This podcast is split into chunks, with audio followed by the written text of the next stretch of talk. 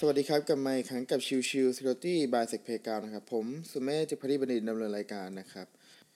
episode นี้จะเป็น episode ที่ผมหยิบคำถามจากกลุ่ม o w a p Thailand มาตอบนะครับ คือมี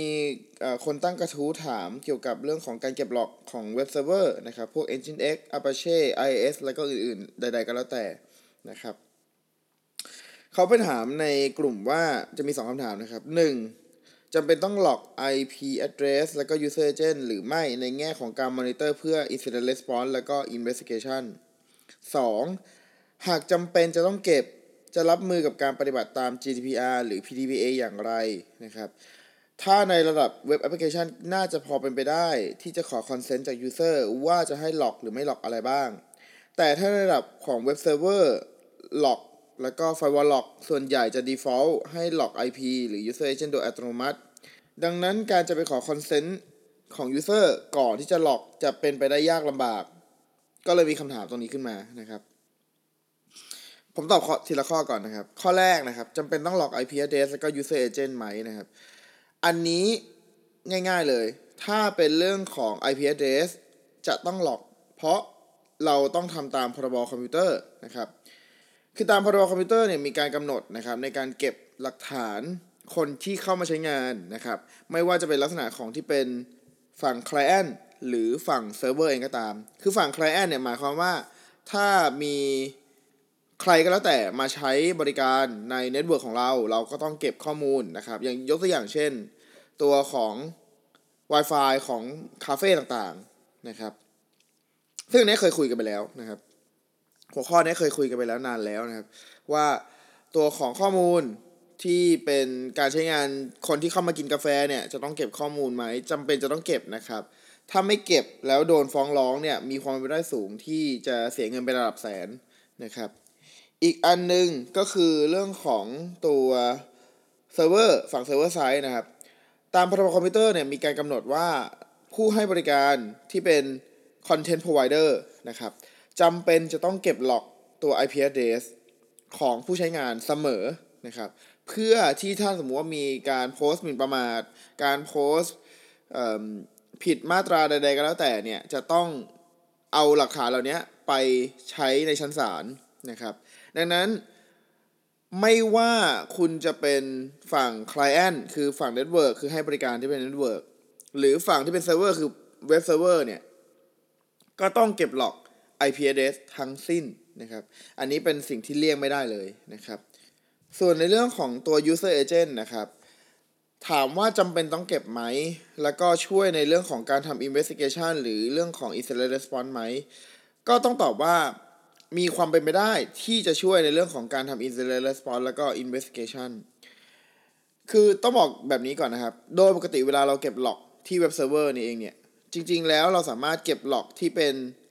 user agent หรือไม่ก็ได้นะครับ หมายความว่าในตัวของเวลาที่เรา config ตัวการเก็บ log ในตัวพวกเว็บเซิร์ฟเวอร์ต่างๆครับเขาจะเรียกว่า log format ไอ้ log format ตรงเนี้ยมันจะเป็นการดึงค่าตาม header ต่างๆ ที่ client ส่งมาให้ จากฝั่งของ client มา ซึ่งไอตัวของ log ตรงเนี้ยเราสามารถเลือกได้ว่าเราจะเก็บ field ไหนไม่เก็บ field ไหน ยกตัวอย่าง เช่น บางประเภทเซิร์ฟเวอร์บางประเภทนะครับก็จะมีเก็บ log พวกที่เป็น X forwarded for มาด้วยนะครับเพื่อจะเก็บ ว่าตัวของ client มีการใช้งาน IP เป็นอะไรที่เป็นอยู่ใน network ของขององค์กรหรืออะไรเงี้ยครับเพราะว่า X forwarded for มันจะเป็นเหมือนกับแปะ header เข้ามา จากการหลังจากที่เขาใช้พวก proxy server อะไรเงี้ยนะครับ ซึ่งอย่างที่บอกการจะเก็บ X forward form เนี่ย โดยปกติมันจะไม่ได้ถูกเก็บในตัว log format แต่เราสามารถเซตให้ log format เก็บ X forward form หรือ header ใด ๆ อื่น ๆ ก็ได้แล้วแต่เรานะครับ แต่โดยปกติมันจะไม่เก็บนะครับ ดังนั้นเนี่ย user agent ก็เช่นเดียวกัน คือจำเป็นจะต้องเก็บไหมแล้วแต่เลยนะครับ คือจะเก็บหรือไม่เก็บก็ได้นะครับ user agent ก็คือตัวที่บ่งบอกถึงว่าเราใช้เบราว์เซอร์อะไรในการเข้ามาใช้งานระบบ ซึ่งเมื่อมาจากฝั่ง client หมายความว่าตัว client เองจะปลอมเป็นเบราว์เซอร์อะไรก็ได้ ถ้าพูดจริงๆแล้วนะ นะครับเพราะด้วยความที่มันถูกส่งมาจากฝั่ง client นะครับมันสามารถกำหนดเป็นอย่างเช่นผมใช้ Firefox อยู่ แต่ผมจะบอกว่าผมเป็น Chrome ก็ได้เป็น Microsoft Edge ก็ได้นะครับ ไม่จำเป็นว่าจะต้องส่งเป็น Firefox ไปให้ปลายทางเสมอไปนะครับ เราสามารถเซตการส่งตัว user agent ไปได้นะครับ แต่ว่าในสิ่งที่ผมบอกว่ามันช่วยในเรื่องของการหาผู้กระทำความผิดได้ไหม มันก็มีความเป็นไปได้นะครับ เพราะว่าทูลหลาย ๆ ตัวนะครับ เอ่ออย่างเช่น SQL Map หรืออะไรพวกนี้ครับ ถ้าตัวของฝั่ง attacker ผู้โจมตีเองเนี่ย ไม่ได้มีการเปลี่ยนแปลงตัว user agent โดยปกติมันก็จะส่งเป็น signature ของมันคือ SQL Map ไปเลย หรืออย่าง Aconatic ที่ใช้ในการสแกน ถ้ามันไม่ได้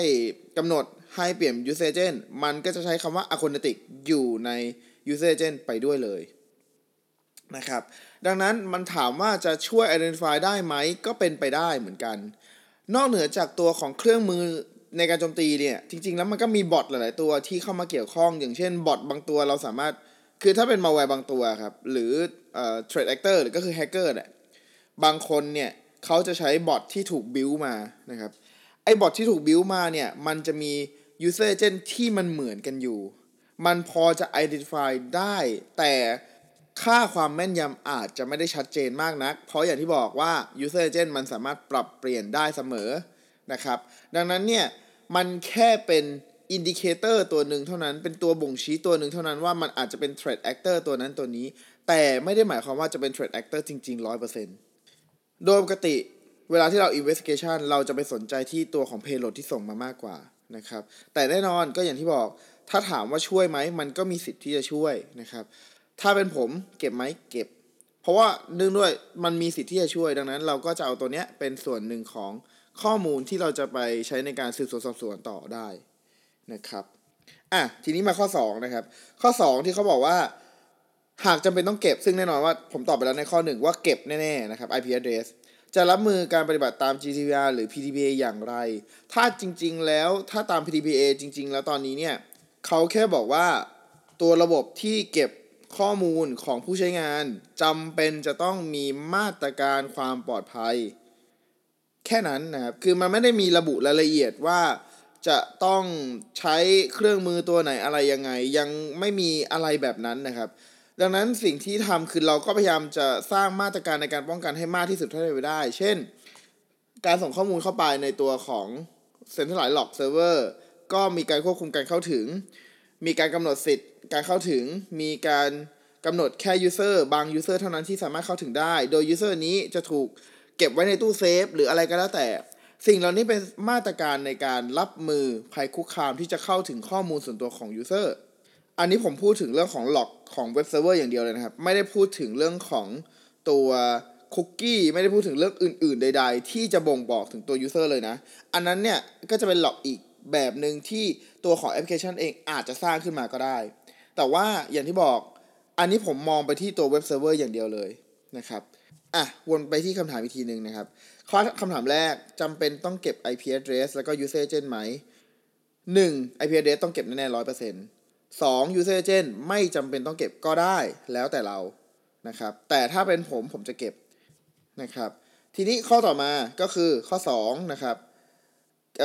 หากจำเป็นต้องเก็บข้อมูลทั้งหลอก IP address แล้วก็ user agent นะครับ จะรับมือการปฏิบัติตาม GDPR หรือ PDPA อย่างไรนะครับ ก็ให้กระทำเรื่องของมาตรการการป้องกันขึ้นมาครับ วางแผนขึ้นมาทำ policy ขึ้นมาทำ process ในการเข้าถึงข้อมูลเหล่านี้ขึ้นมา เพื่อให้หน่วยงานภายนอกได้เห็นว่าเรามีการสร้างมาตรการการป้องกันการเข้าถึงต่างๆ รวมถึงการสร้างมาตรการการมอนิเตอร์ การเข้าถึงเพื่อจะสอดส่องพฤติกรรม การเข้าถึงด้วยนะครับว่าถูกต้องตามที่ควรจะเป็นไหมนะครับโอเค episode นี้ฝากไว้เท่านี้นะครับ ขอบคุณทุกท่านเข้ามาติดตามแล้วพบกันใหม่สำหรับวันนี้ลากันไปก่อน สวัสดีครับ